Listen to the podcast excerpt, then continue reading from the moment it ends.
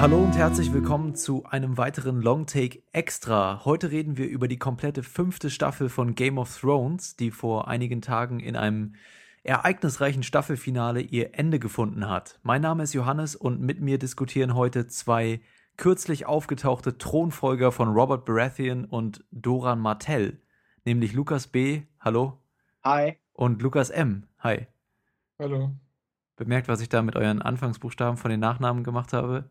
Baratheon clever. und Martell. Clever, clever. Äh, gut, also wir reden heute über die fünfte Staffel Game of Thrones und werden gleich damit beginnen, ein kleines Fazit zu ziehen, wie uns die Staffel im Allgemeinen so gefallen hat und begeben uns danach auf eine kleine Reise durch Westeros und Essos von Schauplatz zu Schauplatz und besprechen, was uns an den einzelnen Story, Storylines eben gut oder schlecht gefallen hat und reden wahrscheinlich vor allem über die letzten Entwicklungen so im Finale, aber auch generell, was uns über die Staffel begeistert hat oder enttäuscht hat. Und bevor wir das aber tun, müssen wir noch zwei Dinge klären. Und zwar erstens auf unsere Webseite hinweisen, longtake.de. Dort findet ihr weitere Podcasts, Filmkritiken von uns. Außerdem würden wir uns darüber freuen, wenn ihr uns Kommentare und Feedback über die Webseite oder per E-Mail an feedback at longtake.de zukommen lasst oder auch über soziale Netzwerke wie über Twitter at longtake.de. Und als zweites müssen wir eine deutliche Spoilerwarnung aussprechen, denn falls euch das bis jetzt noch nicht klar geworden sein sollte, wir besprechen heute alles und jegliche Plotwendungen und Spoiler der fünften Staffel von Game of Thrones. Was wir allerdings nicht besprechen, sind jegliche Sachen aus den Büchern, die in der Show bisher noch nicht gezeigt wurden. Mir fällt das recht einfach, weil ich die Bücher überhaupt nicht gelesen habe bislang. Äh, wie sieht es denn bei euch beiden aus, Lukas Baratheon und Lukas Martell? Ich persönlich habe nur vor recht langer Zeit die ersten zwei Bücher gelesen, habe aber so wenig Erinnerungen noch daran, also das war lange bevor die Serien erschienen sind, dass das Risiko, dass ich irgendjemanden mit diesen Informationen spoilert, zumal die Inhalte da auch alle schon längst verfilmt sind, sehr, sehr gering sind. Also ich habe alle Bücher gelesen, aber es ist auch schon ein bisschen her und auch die Erinnerungen sind nicht mehr ganz so klar. Wenn mir noch was dazu einfällt, was nicht in der Serie dran ist, werde ich es einfach zurückhalten. Sehr gut, dann würde ich sagen, fangen wir einfach an mit so einem generellen Fazit der Staffel. Vielleicht auch im Vergleich zu den anderen Staffeln. Wie hat euch denn jetzt die fünfte Staffel von Game of Thrones gefallen? Also mir hat die Staffel ganz gut gefallen. Ähm, eigentlich von Anfang an. Also ich fand auch die ersten fünf Folgen, in denen nicht so viel passiert ist, ganz gut. Da gab es ja dann so ein bisschen die Aufschreie, dass so wenig passiert ist, aber also nach meinen Augen nach ist Game of Thrones ja sowieso eine Serie, die sich immer über die Welt, über die Charaktere und Gespräche definiert und hm. deshalb fand ich das jetzt auch weniger schlimm, dass äh, weniger passiert ist am Anfang. Und insgesamt fand ich die Staffel gut und um einiges besser als die vierte, von der ich letztes Jahr ein bisschen enttäuscht war. Mir persönlich geht das anders. Ich habe die fünfte Staffel als eher schwächer als vorhergehende Staffeln empfunden. Ähm, ich hatte das Gefühl, viele der Handlungsstränge, viele der Schauplätze insgesamt waren nicht wirklich gut ausgearbeitet. Viele Sachen endeten so ein bisschen im Nichts. Der Payoff hat oft gefehlt. Viele Entscheidungen der Showrunner fand ich fragwürdig. Und ich hatte das Gefühl, die Serie setzt mittlerweile zu oft auf Schockeffekte und darauf, dass halt Figuren erst aufgebaut werden als irgendeiner positiv oder ähm, sympathisch, nur um eben dann mit diesem brachialen Hammer drauf zu kloppen. Das war mhm. natürlich schon immer der Modus operandi der Serie, aber in der fünften Staffel ist mir so stark aufgefallen wie nie zuvor. Äh, ja, für mich war das auch so, so ich glaube, ich bin so ein bisschen zwischen euch. Die neue Staffel hat natürlich meine Sucht nach GOT wieder befriedigt und äh, hat mich auch wieder enthusiastisch zurückgelassen. Und ich freue mich auch in einem Jahr wieder in diese Welt zurückzukehren. Und es macht einfach mit jeder Staffel wieder Spaß, äh, in die Welt einzutauchen und die Intrigen und die Politik und Fantasy und Mystery äh, mitzuerleben und die Charaktere ebenso zu begleiten. Trotzdem fand ich es aber auch ähm, war es so eine der Staffeln, die mir am wenigsten gefallen hat, zusammen mit Staffel 2. Ich fand Staffeln 1, 3 und 4 fand ich auf jeden Fall besser. Und ich glaube auch, dass es vor allem damit zu tun hat, dass in dieser Staffel eben, dass die Macher in dieser Staffel den Schritt gewagt haben, den Weg, der durch die Bücher vorgegeben wurde, zu verlassen und einige Sachen eben drastisch zu verändern oder, oder wie auch immer oder neu zu interpretieren oder auf ganz eigene Faust zu handeln. Und ich finde, man merkt das den Plots und den Charakteren und auch teilweise so den Dialogen an, dass sie manchmal wenig Sinn machen, manchmal fühlen sie sich gehetzt an oder irgendwie so ein bisschen hingebogen erscheinen sie dann. Und ich finde, in dieser Staffel gab es deutlich mehr solche Momente, ähm, die an typische Fernsehmomente erinnern, wo man sich dachte, hä, das kam jetzt irgendwie plötzlich oder das hat jetzt nicht so viel Sinn gemacht oder der Dialog war irgendwie ein bisschen schwach oder man hat versucht, den Dialog irgendwie künstlich epischer zu schreiben, auch wenn das in, in dem Moment eben dann nicht so authentisch wirkt. Und in früheren Staffeln hatte man auch schon epische Dialoge, aber da fühlte sich das irgendwie einfach natürlicher an. Und hier hatte ich manchmal so das Gefühl, dass sie hier so quasi die Memes produzieren wollten, sowas wie You Know Nothing, Jon Snow, halt auch wieder wieder so einen Moment zu schaffen. Und ich finde, das fühlte sich einfach manchmal nicht so, nicht so richtig echt an. Und ich fand auch einige Überraschungen, also es gab schon wieder auch einige Überraschungen, aber viele Sachen, ähm, da haben sie viel schon Foreshadowing betrieben und einige Sachen wirken auch so ein bisschen plump, wo man dann sich relativ schnell selbst auch erschließen konnte, was jetzt gleich passiert. Äh, können wir auch gleich nochmal im, im Einzelnen drüber reden. Also insgesamt muss ich halt sagen, die Staffel es macht einfach Spaß, wieder in Westeros zu sein und so, aber es gab so einige Momente, wo ich wirklich gedacht habe, dass sich, sich die Macher so ein bisschen übernommen haben mit der Aufgabe, über die Bücher jetzt eben äh, hinauszugehen. Und das mit den Schockmomenten weiß ich nicht so genau, ob ich das unterschreiben würde, weil Game of Thrones hatte ja immer schon die Eigenschaft, das so zu machen und in vielerlei, vielerlei Hinsicht ist es ja auch lobenswert, wenn man irgendwie äh, wenn man sagt, dass man jetzt mal konsequent ist und nicht wie andere Staffeln irgendwelche Charaktere immer rettet, wenn der Charakter sich eben in den Fängen von einem Bösewicht befindet, dann ist es sehr wahrscheinlich, dass ihm auch was Böses zustößt. Und mhm. dementsprechend äh, muss man natürlich abwägen. Aber ja. Hast du nicht das Dazu. Gefühl, dass dieses Phänomen so ein bisschen unter dem Gesetz der verminderten Wiederkehr leidet? Also, dass über die Zeit hinweg wir immer wieder uns an Charaktere gewöhnt haben, nur um sie dann zu verlieren und dass das eben ein Konzept ist, eine Idee, die sich nur begrenzt wiederholen lässt. Irgendwann müsste auch dem letzten klar gewesen sein, okay, an dieser Serie kann man sich nicht auf Charaktere verlassen. Man sollte nie den Bezug zu jemandem haben. Also irgendwann muss man doch so eine Distanz zu der Serie aufgebaut haben durch diese permanente Wiederholung. Die Serie hat sich ja in der aktuellen Staffel sehr vom Cast her konzentriert. Also wir haben deutlich weniger Schauplätze und Figuren als noch vorherige Staffeln, weil die auch immer weiter wegsterben und so. Und ich persönlich hatte einfach das Gefühl, dass dadurch, dass diese Konzentration immer weiter zunimmt, wir an einzelnen Schauplätzen länger ver, ja, verbleiben und dort dann immer weniger zu erzählen haben.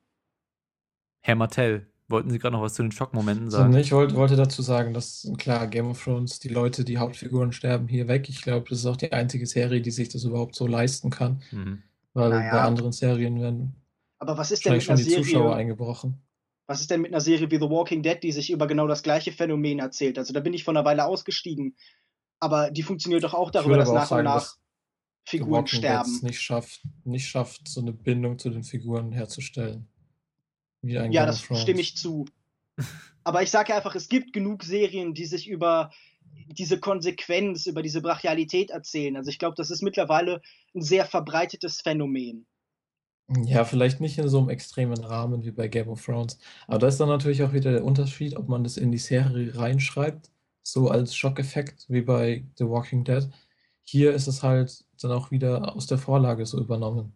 Dann müsste man halt fragen, ob das, ob das wirklich, ich meine, sie können die Vorlage nicht ändern, dann müsste man halt, wenn dann, in Frage stellen, warum er die Bücher so geschrieben hat.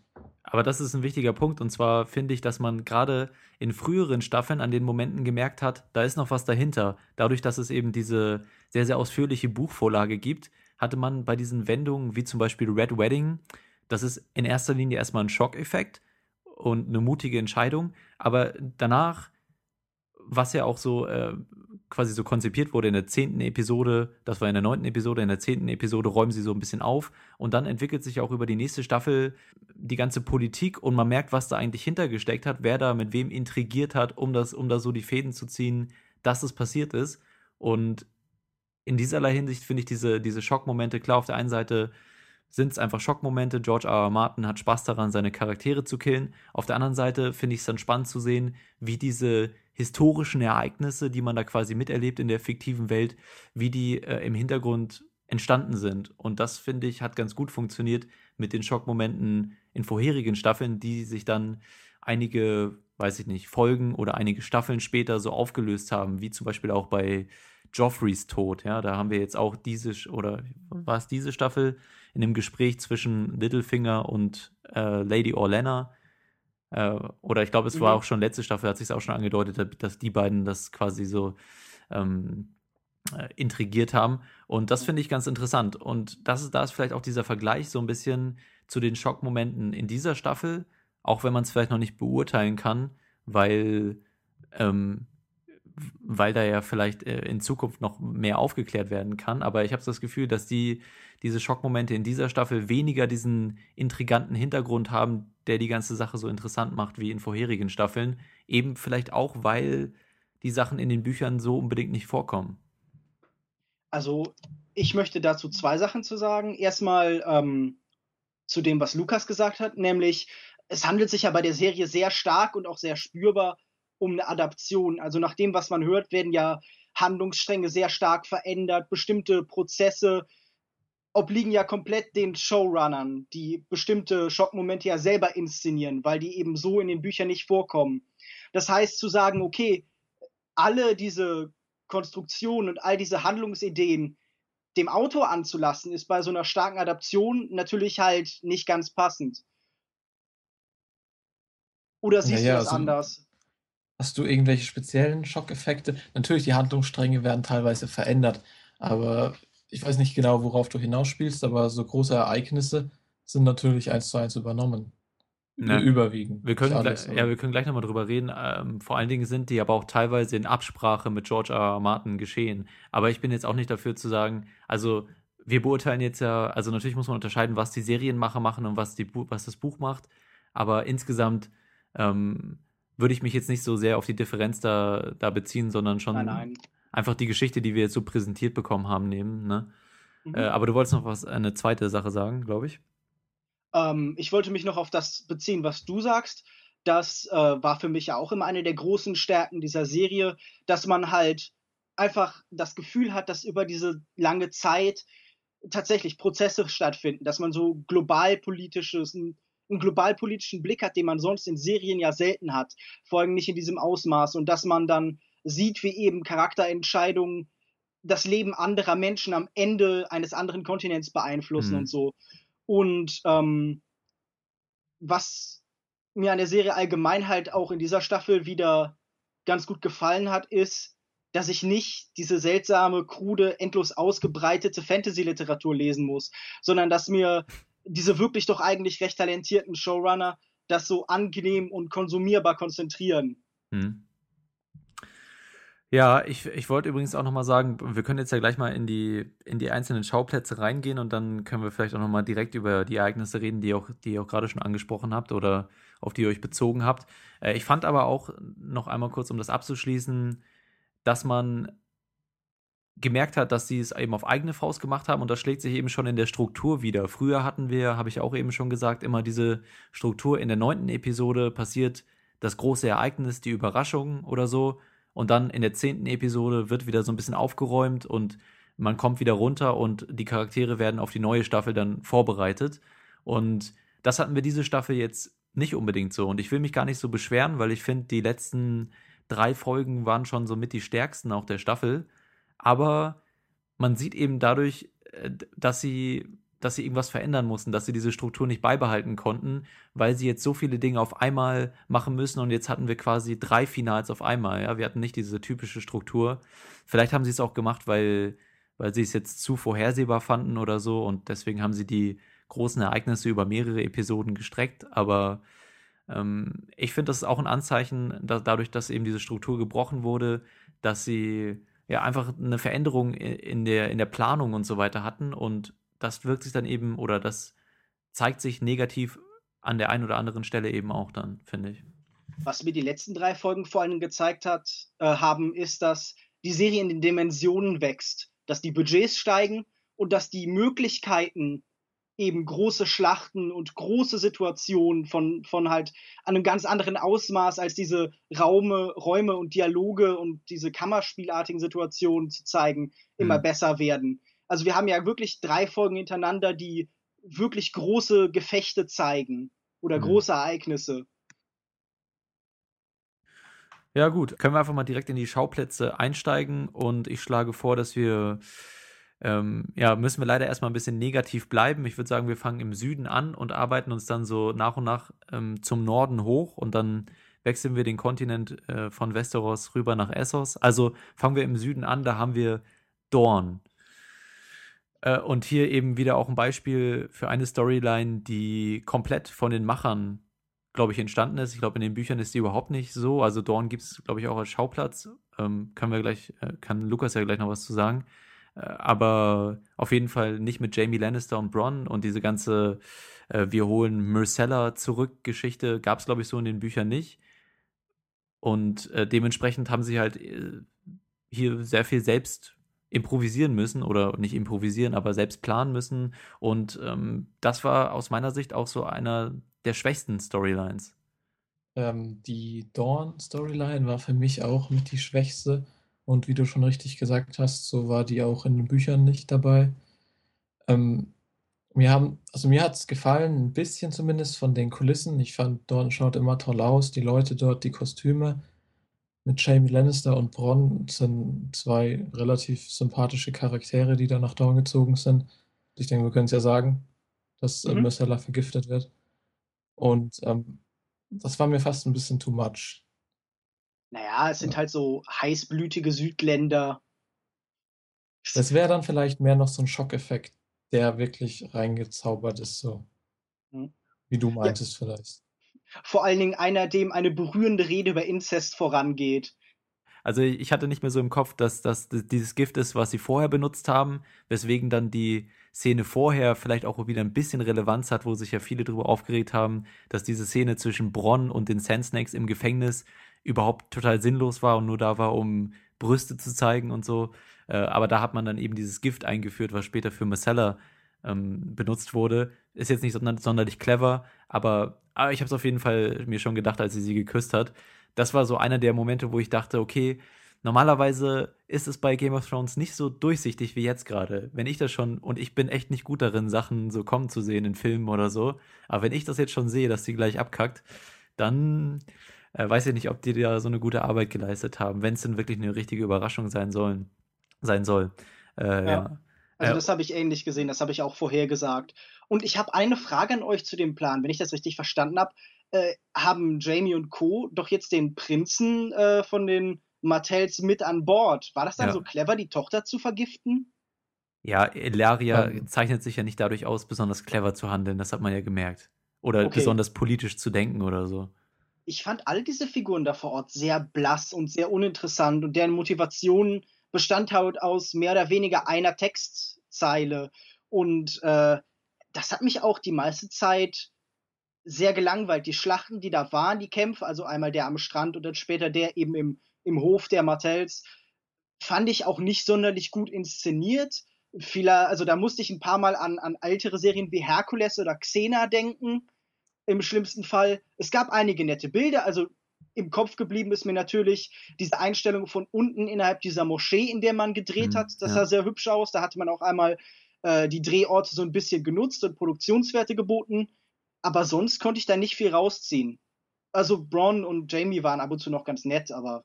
Hm. Ja, der Gesang von Bronn war natürlich ein Highlight. Aber generell, also von Anfang, ich glaube, der, als sie das erste Mal da angekommen sind, hatten sie so einen Kampf in den Dünen. Den fand ich ganz gut choreografiert, aber der Kampf dann oder generell, wie sie da in die, so verkleidet in die Stadt reinkommen, nach Dorn, oder ich weiß gar nicht, heißt die Stadt auch Dorn oder heißt die Region Dorn? Weiß ich jetzt nicht. Äh, aber das fand ich irgendwie nicht besonders sinnvoll, da das Ganze auch den Plan nicht, sie ja. mitten da aus der Mitte des Gartens rauszureißen und dem Prinzen auf die Fresse zu hauen. äh, das ist irgendwie, hat sich mir alles nicht so richtig erschlossen. Und den, den Kampf dann, als sie dann eben da von den Sand Snakes gestellt werden, deren Plan übrigens genauso dämlich ist wie der von, von ja. Jamie und Bronn.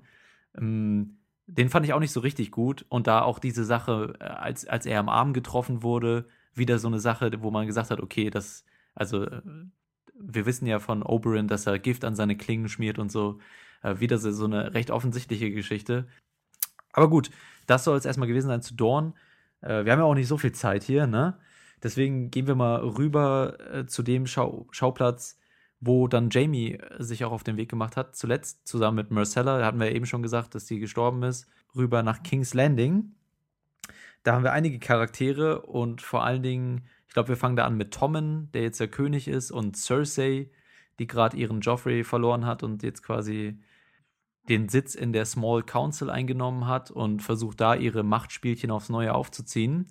Und was mir besonders gut gefallen hat, da so in den ersten paar Folgen, war eben das Geplänkel zwischen Cersei und, und äh, Lady Orlena oder Marjorie. Am Anfang war es ja noch Marjorie und äh, Lady Orlena kam dann später dazu. Ja, dieses Geplänkel zwischen Cersei und, und denen und ihre Machtspielchen haben mich ganz gut unterhalten, so am Anfang von der Staffel. Es gab ja eine besonders schöne Szene zwischen äh, Marjorie und Cersei im Garten, wo dann Marjorie eben von ihren Freundinnen umgeben war. Und das hatte wirklich so fast so was Schulhofmäßiges oder sowas College-Komödienmäßiges, wo man sich dann in den Klicken gegenüberstand und einander verspottet hat und so. Ähm, diese Wortgefechte, die da stattgefunden haben, waren die meiste Zeit schon ganz unterhaltsam. Das war auf jeden Fall eine der stärkeren Handlungsstränge insgesamt. Was ich irritierend fand, ist, wie Marjorie dann gegen Ende der Staffel einfach verschwunden ist, mehr oder weniger. Also, ähm, das ist natürlich handlungsbedingt äh, zu erklären, aber trotzdem haben wir dann irgendwie die letzten drei Folgen oder vier Folgen gar nichts mehr von ihr gesehen. Fand ich auch ein bisschen enttäuschend und auch wenn sie natürlich ähm, im Kerker liegt oder so, aber sie dann komplett wegzulassen, fand ich ein bisschen schade. Allgemein war der Handlungsstrang ja so ein bisschen so aufgebaut, dass er Sim gezeigt hat, dass man sich nicht mit Fanatikern einlassen sollte. Leute, die Huren und Alkohol verbieten wollen, sollte man immer skeptisch betrachten. Allgemein Leute, die was gegen Spaß im, im, im übertragenen Sinne haben. Und ähm, das hat sich dann ja als sehr bitter herausgestellt für Cersei im Laufe der Handlung. Und das fand ich ganz okay dargestellt. Ich fand, das waren die, meisten, die meiste Zeit recht einseitige Figuren. Es gab ganz interessante, so politische, soziopolitische Statements, also wie in diesem Gespräch zwischen Orlana und dem High Sparrow, mhm. als es darum geht, okay, wir werden euch irgendwie halt keine Finanzmittel und kein, keine Lebensmittel mehr zukommen lassen, wenn ihr weiter halt gegen unsere Leute so vorgeht. Und der High Sparrow dann erwidert, okay, aber unsere Leute sind es doch, die diese Sachen auf den Feldern anbauen. Und ja. es Generell wurde so ein bisschen. Schöne Auseinandersetzung da auch zwischen den Schauspielern, Diana Rick und äh, wie, wie heißt der, der den High Sparrow spielt? Weiß ich, entfällt mir gerade. Aber zwei schöne ähm, äh, zwei, zwei gute Schauspieler, die die Serie auf jeden Fall bereichern und Lady Olenna ja. äh, ist ja, glaube ich, in den Büchern, tritt die gar nicht mehr so richtig auf, aber die Showmacher haben sie eben dann wieder zurückgeholt, weil sie eben sehr unterhaltsam ist einfach. Also ich glaube, in der vierten und der dritten Staffel war sie definitiv eine meiner Lieblingsfiguren und das hat sich jetzt ja hier in eingeschränktem Maße auch wieder gezeigt. Ich hatte das Gefühl, das war nicht so stark wie das, was man sonst von ihr rhetorisch und, und vom Unterhaltungswert her gewohnt ist, aber auf jeden Fall durchaus präsent. Die ähm, Szenen, die dann sozusagen vor Gericht stattfanden, waren natürlich noch ganz interessant. Und vor allem, als dann halt auch wirklich klar war, dass ähm, hier auch zum Beispiel Marjorie oder dann am Ende auch Cersei mhm. in den Kerker gesperrt werden, weil das hat man ja am Anfang gar nicht so vermutet, dass es dann doch so weit geht. Also was ich glaube ich noch hervorheben möchte, ist, dass Tommen wirklich der nutzloseste Mensch aller Zeiten Ja, das stimmt ist. natürlich. Da wünscht man sich Unfähig. ja fast Joffrey okay. wieder zurück. Ich, wir wissen alle, Joffrey hätte nicht klug gehandelt. Joffrey hätte wahrscheinlich, wenn seine Mutter oder seine Frau verhaftet werden würde, einfach alle Sparrows umgebracht und Bürgerkrieg hervorbeschworen. Aber immer noch besser als dieser passive, äh, lamoyante, ekelhafte, dumme Tom, der da als Achtjähriger halt wahrscheinlich noch die Windel gewechselt bekommen möchte. Also das war ja unerträglich genau, das Ganze endet dann in der Geschichte mit Cersei. Da war ich, also ich habe mir schon die ganze Zeit gedacht, dass sie, dass das irgendwann wieder auf sie zurückfallen wird, die ganze High Sparrow-Geschichte. Aber dass sie dann wirklich direkt in den Kerker geschmissen wird, damit hatte ich nicht so richtig gerechnet. Und ähm, das Ganze endet dann eben in dieser, in dem äh, Walk of Shame. Äh, und das war auf jeden Fall eine sehr eindrucksvolle Szene, haben sie ja auch sehr ausgekostet, sehr, sehr lange ähm, gezeigt.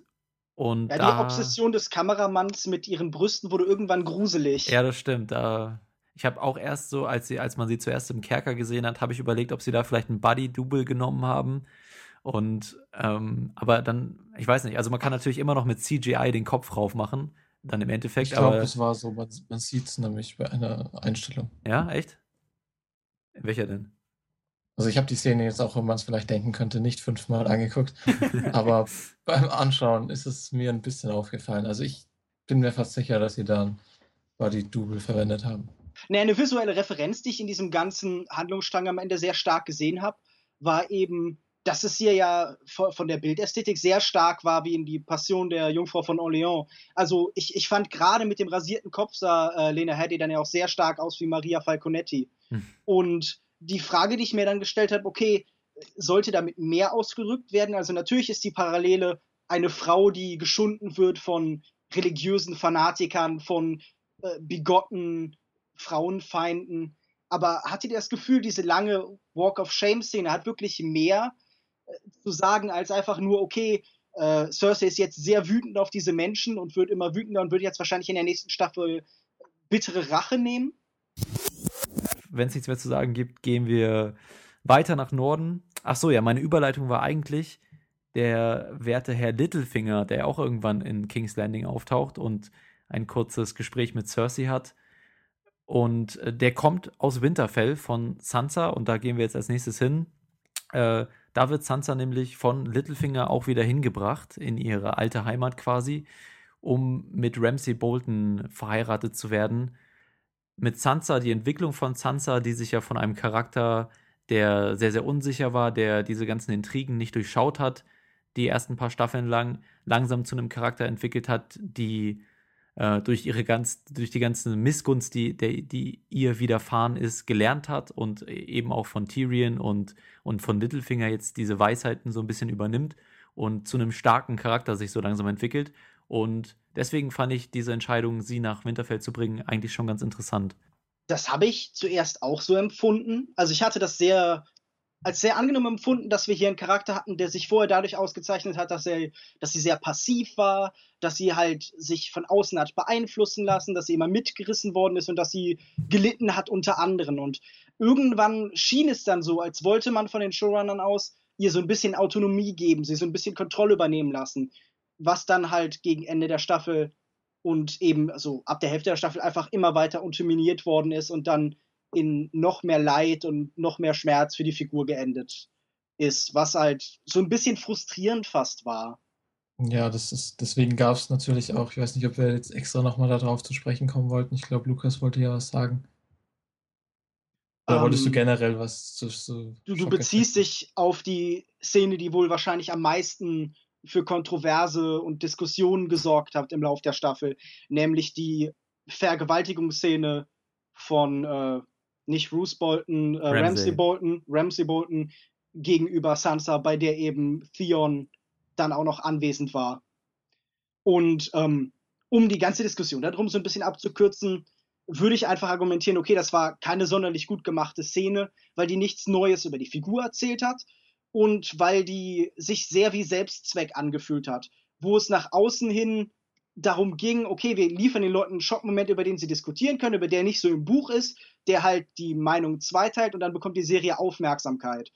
Und äh, ich finde es einfach sehr fragwürdig, das Leiden einer Frau dann eben im Moment auf die Weiterentwicklung und die Reaktion eines, eines Mannes, der dann im Raum daneben steht, zu reduzieren. Und das ist eigentlich alles, was ich da groß zu sagen kann. Also ähm, fand ich nicht gelungen, fand ich nicht gut gemacht. Hätte man wahrscheinlich auslassen können. Also ich fand die Szene auch relativ unnötig, wie du beschrieben hast, dass sie nichts wirklich dazu beiträgt. Ähm, sowas gab es natürlich auch im Buch, aber halt nicht mit, mit Sansa, weil, wie ich glaube, Johannes, du was gesagt hast, Sansa gar nicht in Winterfell ist zu Mhm. der Zeit. Aber wie schon vorhin gesagt, sie ist halt so ein Sympathieträger und wenn dann ihr sowas passiert, dann ist halt der Aufschrei groß. Wobei die Szene war natürlich, gerade wenn Theo noch dahinter steht, sehr demütigend. Aber ich meine, sonst ist auch schon so viel in der Serie passiert. Jamie hat seine Schwester, äh, war ja auch fast eine Vergewaltigung, was da mal in Staffel 2 war, Ja. Oder Was Kinder, heißt fast? Das war natürlich das war Vergewaltigung, eine, ja. ja. Oder Kinder wurden getötet, die zwei Bauernjungen am Anfang. Ich meine, da gab es auch keine Aufschrei. Und ich meine, die Serie hat schon immer ziemliche Extreme gehabt. Und deshalb fand ich das alles ein bisschen übertrieben, ehrlich gesagt. Ich sehe das auch ähnlich. Ich fand die Szene an sich jetzt auch nicht so schlecht, also weil du meinst, sie war schlecht gemacht. Ich fand sie handwerklich nicht unbedingt nicht schlecht gemacht. Ich fand äh, Alfie Allen, der hier Theon spielt, gut geschauspielert. Ähm, die Szene wurde natürlich dazu benutzt, um seine Entwicklung ähm, ja, weiterzubringen, was im Endeffekt vielleicht dann doch ein bisschen enttäuschend war. Können wir gleich noch drüber reden. Aber als ich die Szene zum ersten Mal gesehen habe, fand ich sie handwerklich nicht schlecht und vom, von dieser ganzen Vergewaltigungsgeschichte, ich will mich da jetzt auch nicht zu sehr positionieren oder den Hass von irgendwelchen Feministinnen hier auf diesem Podcast ziehen, aber äh, ich finde auch, gerade bei dem Thema Vergewaltigung scheint immer ein Aufschrei durch die Medienlandschaft zu gehen oder äh, bei den Zuschauern, äh, wenn es um Game of Thrones geht. Bei anderen Sachen ist es überhaupt nicht der Fall. Der Grund dafür ist, dass Vergewaltigung ein Thema ist, was nicht besonders weit entfernt von unserer Re Realität ist, wenn man sich hier äh, irgendwelche anderen, wenn einer da bei lebendigem Leibe irgendwie, weiß ich nicht, geköpft, geköpft wird oder die, ihm die Haut abgezogen wird oder verbrannt wird oder so. Sowas passiert in unserer heutigen Gesellschaft nicht mehr so häufig. Äh, Vergewaltigung leider schon. Und das ist natürlich eine sehr verurteilenswürdige Angelegenheit. Aber ich finde, im Rahmen von Game of Thrones, klar haben die Macher irgendwie eine Verantwortung gegenüber der heutigen Gesellschaft, gegenüber den Zuschauern, die das gucken, aber es ist eine Serie für Erwachsene.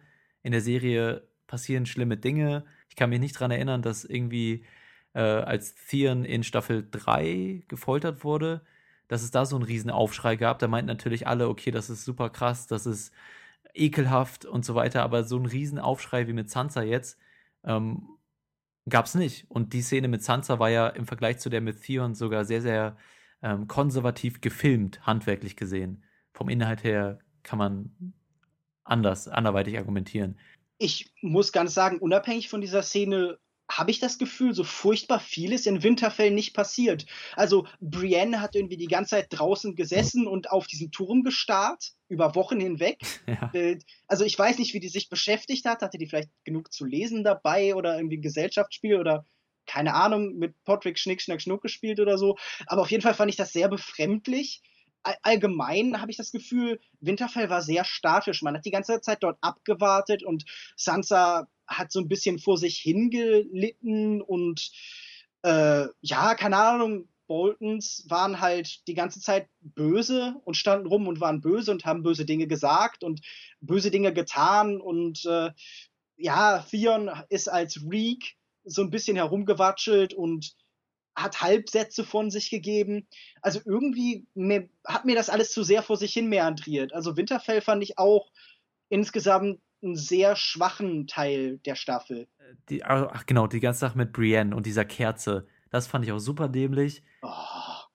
Von, aus mehrerer Hinsicht. Einmal aus praktischer Hinsicht, dass sie da auf den höchsten Turm laufen muss und in so ein verwehtes, eisiges Fenster eine Kerze reinstellen soll. Ähm, und, und sie quasi, Brienne, in drei Kilometern Entfernung sitzt und die ganze Zeit auf dieses Fenster starrt. Und dann im letzten Moment, das war einer dieser Fernsehmomente, die ich sonst bei, G bei Game of Thrones nicht sehe, dass die sich so ganz knapp verpassen. Ne? Das war an sich schon eine doofe Idee und dass sie sich am Ende noch so knapp verpassen, setzt der Sache noch so das Hütchen auf. Das letzte, was wir vor Winterfell sehen, ist der Kampf zwischen den Boltons und Stannis Baratheon. Ja, erstmal dass es im Norden im Winter kalt wird, hätte Stannis sich doch irgendwie denken können. Also da, da muss ich aber auch an der brillanten äh, strategischen Technik dieses Mannes sehr stark zweifeln. Dann muss ich sagen, dass ich den ganzen Handlungsstrang, den Stannis in dieser Staffel bekommen hat, nicht so toll inszeniert fand, nicht so toll von der Narration gemacht fand, weil wir bekommen ja im Endeffekt Stannis vorgestellt in den Staffeln davor als jemand sehr kalten, berechnenden, getriebenen und bekommen dann in dieser Staffel jetzt diesen einen Moment der Vermenschlichung, diese Szene zwischen ihm und seiner Tochter, äh, wie heißt sie, Sherry? Sherry? Könnt ihr mir kurz helfen? Shireen, genau, Shireen, verzeihen, ich wusste nicht, wie genau man es ausspricht, in der er eben erklärt, okay, ich habe damals versucht, dich zu heilen, Leute haben gesagt, ich soll dich weggeben und dieser eine Moment war eigentlich alles, auf dem dann diese Entwicklung von Stannis und die Sympathie der Zuschauer aufbaute. Mhm. Und ähm, aber das, darf ich da kurz reingrätschen? Ich glaube, ähm, das vielleicht die Sympathie, aber die Serie hat sich auch Mühe gegeben, Stannis als einen guten Führer darstellen zu lassen. Ja? Also, dass man sagt, er ist vielleicht so einer, der wirklich mal kompetent ist als Führer. Klar, er ist irgendwie eiskalt, aber äh, und, und irgendwie mit dieser Melisandre, ich weiß nicht, ob er sich damit so einen großen Gefallen getan hat, aber er scheint doch eigentlich ein sehr stringenter, konsequenter Führer zu sein, ähm, der sich auf dem eisernen Thron vielleicht gar nicht so schlecht machen würde. Also klar, diese eine Szene mit seiner Tochter gab's, aber ich finde auch, die Serie hat es ganz gut geschafft, ihn eben als einen recht kompetenten Führer darstellen zu lassen, sodass man sagen könnte, okay, ich bin irgendwie auf seiner Seite, ich könnte mir vorstellen, dass er ein ganz guter König wäre. Fand ich, also ist bei mir zumindest so angekommen. Ja, doch, das kann ich nachvollziehen. Das sehe ich auch so. Es ist auf jeden Fall jemand so im direkten Vergleich, dem man zutraut, äh, zu regieren, zu herrschen in irgendeiner Form und bei dem man auch das Gefühl hat, okay, der wäre dann nicht von, von Willkür definiert. Aber äh, auch bei ihm ist ja dieser Aspekt von, von Religion oder dieser, mhm. dieses Anheften an die Religion eben sehr stark vertreten, dass wir halt irgendwie jetzt als Thema in King's Landing in dieser Staffel hatten. Aber ich meine, natürlich hat er bei wahrscheinlich im großen Teil des Publikums, wahrscheinlich bei jedem dann die gesamte Sympathie eben verloren, als er ja, diese, diesen anderen Aufreger der Staffel, über den viel diskutiert und geschrieben worden ist, heraufbeschworen hat, nämlich als er für seine Götter, eben für diese Schattenkreaturen, die wir schon vorher gesehen haben, eben seine eigene Tochter geopfert hat. Wie habt ihr denn diese Szene empfunden? Also ich fand die, die Szene, wo seine Tochter der Feuergott geopfert hat, war natürlich schmerzhaft mit anzuschauen, wenn du siehst, wie das Kind verbrennt und nach, sein, nach ihrer Mutter und ihrem Vater schreit. Aber aus Stannis Lage heraus als Führer ihm blieb halt auch nichts anderes übrig. Ihm sind seine Truppen halb desertiert, halb wurden sie vorher schon von diesem 20-Mann-Trupp von Ramsey irgendwie hinterrücks getötet und sie sind teilweise erfroren, teilweise verhungert. Ähm, sie konnten nicht mehr zurück, irgendwas musste er machen und ihm blieben nicht viel Chancen, was er machen konnte. Und wenn er sie nicht geopfert hätten, wären vielleicht alle gestorben, vielleicht nicht. Ich meine, das mit dem Feuergott, wie er handelt, ist unergründlich. Aber abgesehen von, also seine Motivation kann ich verstehen. Die Szene war natürlich, also ich würde sagen, sie hat ihren Effekt erzielt. Ja, ich, also handwerklich fand ich die Szene auch ganz gut umgesetzt. Ähm, ich fand es auch ganz taktvoll, äh, so taktvoll, wie man sein kann in so einer Situation, dass sie das nicht noch explizit gezeigt haben. Und äh, ja, deswegen fand ich es handwerklich ganz gut, schauspielerisch auch gut von der Shireen mit den Schreien und so weiter. Und generell ähm, ähm, hat sie ja einen guten Job geleistet, sehr viel Sympathien für diese kleine Figur zu erzeugen, zusammen auch mit Davos, mit, dem, mit diesem Davos, der, äh, dem sie quasi Lesen beibringt. Klar ist natürlich alles so ein bisschen, ja, da, um Empathie eben auch zu erzeugen. Und dann kommt dann eben wahrscheinlich, was du kritisieren wirst, dieser Schockeffekt, dass man diesen sympathischen Charakter dann aus diesem Grund vielleicht äh, deshalb nur umbringt, weil er eben so, so viel Sympathie mit dem Zuschauer hat. Aber ich fand die Szene, ich fand sie filmisch gesehen eigentlich schon recht stark und genau, oder war das bei dir nicht, bei dir nicht so? ich muss ja sagen, dass ich nichts allgemein gegen Schockeffekte habe. Filme dürfen natürlich überraschen, sowohl in positiver als auch negativer Hinsicht, aber mhm auch das wirkte auf mich wieder sehr kalkuliert, sehr berechnend. Man hat sehr klar die Struktur, den Aufbau dieser Geschichte eben gemerkt und das fand ich einfach nicht sonderlich gut umgesetzt. Und ich kann auch überhaupt nicht nachvollziehen, wie man sagen kann, okay, ich habe Verständnis oder ich kann nachvollziehen, warum er das gemacht hat.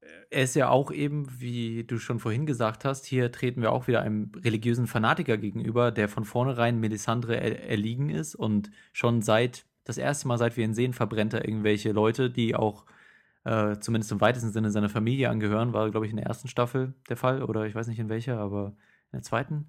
Naja, auf jeden Fall ist er dafür bekannt, das zu tun und dementsprechend fand ich den, den Schritt, den er dann unternommen hat, aus einem Charakter, von einem charakterlichen Standpunkt aus nicht äh, weit hergeholt oder so. Ich konnte aus seiner Sicht der Dinge, ja, es war einfach schon ein bisschen nachvollziehbar auch für mich, auch wenn es natürlich für, für mich als Mensch nicht nachvollziehbar ist, aber für den Charakter eben. Und generell, wir haben viel kritisiert jetzt. Ich finde, Stannis war diese Staffel einer der interessantesten, also ja, weiß ich nicht, aber schon ein interessanter Charakter, weil eben, weil er gut aufgebaut wurde am Anfang. Klar, vielleicht manchmal mit ein bisschen offensichtlichen Mitteln, aber so ist das halt manchmal bei Fernsehserien. Und dementsprechend fand ich die Entwicklung, die er dann genommen hat und dann, als er mit sich gerungen hat, mit der Entscheidung, ähm, fand ich irgendwie ganz interessant und deswegen glaube ich auch, ich sag's jetzt einfach mal, dass er nicht tot ist. Ich schließe mich dir da an. Brienne of, von Tarf, of Tarf oder wie auch immer, hat dann ja so eine Art Exekutionsrede gehalten. Das wurde ja schon im Vorlauf der Staffel eben von ihr äh, geäußert, dass sie, sollte sie äh, Stannis treffen, ihn töten wird. Hm. Aber tatsächlich findet ja dann dieser Schnitt auf Ramsay Bolton statt in der letzten Sekunde. Und wenn wir eins aus Game of Thrones gelernt haben, ist, dass äh, wir uns nicht auf den Tod von Menschen verlassen sollten, wenn es nicht explizit gezeigt wird. Und selbst dann darf immer noch eine Grundskepsis bleiben. Gut, dieser Schnitt, ich habe mir gedacht, dass man jetzt nicht sieht, wie sie ihn tötet. Ich könnte mir vorstellen, tatsächlich, dass er wirklich tot ist. Okay, gut. Also Melisandre reitet hoch zur Mauer und wir begeben uns auch zur Wall. Wie fandet ihr generell die Storyline mit der Night's Watch und mit Jon Snow, diese Staffel? Also ich fand die Storyline eigentlich äh, fast mit die beste, was natürlich auch daran liegt, dass Jon Snow einer der sympathischsten und interessantesten Charaktere war. Ist ja jetzt leider nicht mehr. Oder man, na gut, weiß es nicht. Wir kommen nachher drauf zu sprechen. Ähm, gut, ist, äh, die Szenen in der Night Shot selber waren meist interessant, war alles natürlich auch mit diesen Nachtspielchen mit dem anderen Anführer, den es dann auch gab, dessen Namen ich jetzt überhaupt nicht weiß, der ja immer so ein bisschen gegen Jon Snow war. Hm, ja, weiß ich Und dann auch, auch nicht mehr. am Ende bei diesem kollektiven Abstechen der Anführer anscheinend war, der das Ja. eingefädelt hat. Ähm, sonst, ich meine, ich glaube, der größte Punkt bei dieser Storyline war natürlich der große Fight dann im Schnee, wo wir nochmal gesondert drüber reden können. Hm. Wahnsinniges Set-Piece. Ja. Ich persönlich habe diesen Teil der, der Gesamtgeschichte, also diesen Handlungsstrang, auch als einen der interessanteren erlebt. Ich fand Jon Snow endlich tatsächlich als Führungsfigur zu sehen sehr angenehm. Also wir haben ihn danach ja mal davor ja sehr lange aufbauen und äh, herangeführt werden äh, sehen an diese Rolle und hat Erlebnisse mit den Wildlings gemacht und hat gelernt, Entscheidungen zu treffen und hat äh, gelernt loszulassen mit Ygritte in gewisser Weise und das kulminiert jetzt alles eben in diesem Posten als Lord Commander. Und er hat ja auch so einen großen Moment der Versuchung, nämlich äh, Stannis bietet ihm ja tatsächlich an, ihn mhm. mitzunehmen nach Winterfell und ihm zu eben einer, einem, einem, naja, also ihm von seiner Rolle als Bastard zu erlösen, aber er trifft ja tatsächlich die Entscheidung, in Winterfell zu bleiben. Ähm, Elemente, die mir nicht so gefallen haben an der Wall, waren ähm, Sams Freundin, die permanent irgendwie durch die Gegend gelaufen ist, aber nicht sonderlich viel zu tun hatte, außer eben permanent der äußerlichen Bedrohung durch diese Verbrecher und Mörder ausgesetzt zu sein. Und als etwas schwächer habe ich alles, was mit dem Charakter Olli passiert ist, empfunden. Denn wir haben ja schon angesprochen, diesen Verrat, der begangen wird an äh, Jon Snow und den ganzen Aufbau, die ganze Hinleitung, der mehr oder weniger aus, aus bösen Blicken und aus Protest und aus grimmiger, äh, grimmigem Widerspruch von eben einem großen Teil dieser Leute bestand, fand ich als Aufbau eigentlich nicht so wirklich toll. Also man hat es sehr klar angekündigt gesehen, aber mhm. die eigentlichen Dialoge, die eigentliche Inszenierung dieser Momente hat mich nie gänzlich überzeugt. Im Gegensatz eben zum Beispiel zu allem, was in Hardhome passiert ist, alles, mhm. was mit den Wildlings passiert ist und was eben vor allen Dingen auch in dieser achten Folge passiert ist, die ich als ja definitiv die stärkste der ganzen Staffel empfunden habe. Mhm. Äh, mir ging das teilweise so in manchen Szenen eher und in manchen Szenen weniger. Ich fand zum Beispiel die Szene, als Jon Snow zum Lord Commander gewählt wurde, fand ich nicht schlecht. Da hat Sam auch so ein bisschen Initiative ergriffen. Das fand ich ganz gut. Und ich fand es auch ganz gut umgesetzt. Ähm, generell, was mich stört und was auch so ein bisschen in die Kerbe schlägt, ist, dass diese Leute unfassbar ignorant sind. Ich verstehe nicht, es kann nicht so schwer sein, diesen Leuten zu vermitteln, welche Gefahr da auf sie zukommt aus dem Norden. ähm, gerade die Leute, die sich mit dem Norden auskennen und äh, wahrscheinlich schon Stories über die White Walker gehört haben und dann spätestens ab der achten Folge auch Augenzeugen dabei waren, waren ja mehrere Leute der Night's Watch dabei bei Hard Home und die kommen dann ja auch zurück. Das muss sich ja irgendwie rumsprechen, aber das ist nicht der Fall. Irgendwie scheinen die Leute nicht zu begreifen, dass Jon Snow das Einzige macht, was sinnvoll ist. Also ein Vergleich, den Kit Harrington, wie ich gelesen habe, in einem Interview bemüht hat, was ich äh, nicht so klug fand, war, er hat das verglichen mit dem Israel-Palästina-Konflikt und hat gesagt, okay, wir blicken hier eben auf einen Konflikt mit langer Geschichte, in dem die Positionen mhm. eben über Generationen sich sehr festgefahren haben. Und ähm, trotzdem kann ich deine Position eigentlich ganz gut nachvollziehen in der Hinsicht. Unabhängig davon, wie groß dieser Konflikt sind, wie festgefahren, wie sehr man sich über Jahrhunderte gelernt hat zu hassen, bis das im eigenen Blut feststeckt. Man, man müsste doch, wenn der Moment kommt, wo die, die eigene Existenz vollständig bedroht ist, irgendwann so ein Umdenken haben. Also ich habe mit diesen Menschen selbst jetzt auch vergleichsweise wenig Mitleid. Also ich meine, jetzt nach dieser Situation, wo sie Jon Snow umgebracht haben, sowieso. Aber wir werden sie ja irgendwann mit den White Walkern konfrontiert sehen und dann äh, bin ich auf die, die dummen Gesichter gespannt, hm. die äh, so mehr oder weniger feststellen müssen, so, oh, och, hätten wir aber auf John gehört. Hat ja. er ja recht. Und dann natürlich das naja, das große Finale war der Tod von Jon Snow, können wir gleich noch drüber reden, aber davor gab es eben Hard Home und hier haben sie auch wieder saubere Arbeit geleistet, fand ich. Also sehr eindrucksvoll das Ganze inszeniert, auch wenn man natürlich die Einschränkungen vom Budget her und so, das sieht man den Leuten an. Da, ja, das CGI sieht halt einfach nicht so gut aus wie in einem Kinofilm oder so. Aber ansonsten finde ich, haben sie das handwerklich sehr schön umgesetzt äh, in dieser Hard Home Szene. Und deswegen dachte ich eben auch vielleicht, dass sich jetzt die White Walker endlich mal oder dass sich alle jetzt bewusst sind, okay, wir müssen jetzt alle zusammenarbeiten. Aber das war dann im Endeffekt eben nicht der Fall. Aber dies, die, diese ganze Sequenz fand ich sehr gut. Das ging mir ähnlich. Also das fand ich, glaube ich, in der Geschichte von Game of Thrones bislang die am besten inszenierte große Schlachtszene. Ich hatte das Gefühl, die Dramaturgie hat gestimmt, dieser langsame Aufbau hin dazu, dieses äh, kontinuierlich stärker werden der gegnerischen Armee, das langsame Durchbrechen. Man hat die Einzelfiguren innerhalb dieser Schlacht wahrgenommen und es ist nicht so ein, so ein großes Chaos geworden, in dem man jeden aus den Augen verliert. Es gab da ganz interessante Einstellungen, das hatte seine prägnanten Momente. Also das war wirklich gut gemacht. Das war eine der effizientesten Szenen der ganzen Staffel. Kann ich nur so unterschreiben. Und auch, dass man die Szene halt wirklich gesteigert hat. Am Anfang kamen diese normalen Skelette. Ich weiß nicht, ob das waren ja wahrscheinlich keine White Walker. Nee. Und dann hat sich immer gesteigert, bis dann am Ende so ein White Walker. Es sah fast ein bisschen aus, als hätte der so eine Krone auf oder so. Ja. Vielleicht ist es sogar irgendein Anführer von denen gewesen, der dann da am Ufer stand und zu Jon Snow geblickt hat. Fand ich gut, dass das dann in so einem Klimax geendet hat. Und ich, ich glaube auch, dass diese Szene dann, wenn die White, äh, die ganze, die ganze Storyline um die White Walkers, wenn die dann wirklich mal angreifen, dass das noch mhm. mit das Spannendste werden könnte, was uns erwartet dann, dann hätten wir das mit den White Walkern erstmal abgehandelt. Aber eine große Szene bleibt natürlich noch zu besprechen, und zwar der Tod von Jon Snow.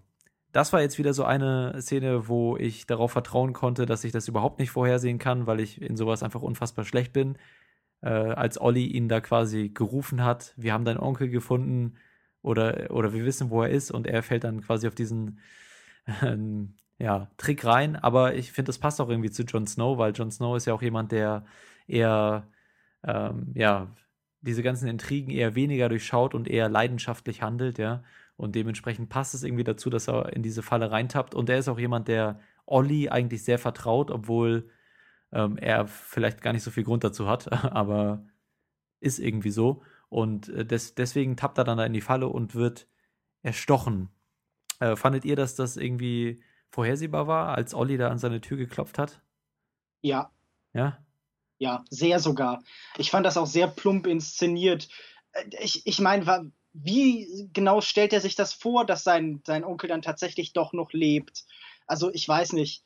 Dieser ganze Aufbau der Szene war okay, aber gerade durch diese Entwicklung, die man vorher gesehen hat, diese Zusammenarbeit und dann ist dann auch noch äh, sein, sein eben sein zweitranghöchster mhm. neben ihm aufgetreten ist, da war doch wirklich unmittelbar klar, dass in irgendeiner Form diese Meuterei, die sich ja schon die ganze Staffel über angedeutet hat, jetzt ihren letzten Ausdruck finden wird. Auch davor ist sein letzter Verbündeter äh, an der Mal am, am Wall, nämlich in Form von Sam, weggeschickt worden, hat den Ort verlassen. Ja. Und ähm, ja, ich fand diese, diese Julius Caesar-mäßige Szene dann auch nicht so toll inszeniert. Also, dass er nicht auch du, Olli, dann irgendwie noch enttäuscht ausgestoßen hat, hat, äh, ja, das war das Einzige, was noch gefehlt hat. Aber insgesamt ähm, war mir das für eine Szene von dieser Tragweite, auch von dieser Bedeutung für die Fans und für das Publikum, so ein bisschen wenig elegant und so ein bisschen wenig bedeutsam aufgebaut. Also ich hätte mir da mehr Dramatik und vielleicht mehr Stimmung und sowas und so ein bisschen mehr Hinleitung gewünscht. Also ich war tatsächlich in der Szene selbst überrascht, weil ich auch einfach jetzt gerade nicht dran gedacht habe. Klar, diese News, dass äh, Olli ihm da sagt, jemand hätte was von seinem Onkel gesehen. Vielleicht hätte man da was Besseres nehmen können, aber es geht ja im Endeffekt nur darum, dass er ihn irgendwie da rauslockt. Und ähm, aber gut, klar, wenn man die Bücher gelesen hat, wusste man, dass es passiert. Aber auch wenn man sie nicht gelesen hat, war es ziemlich vorhersehbar, weil ich glaube, am Anfang in der dritten, vierten Folge oder so stirbt dieser Grandmaster, dieser ganz alte, hm. der so sein letzter Befürworter war.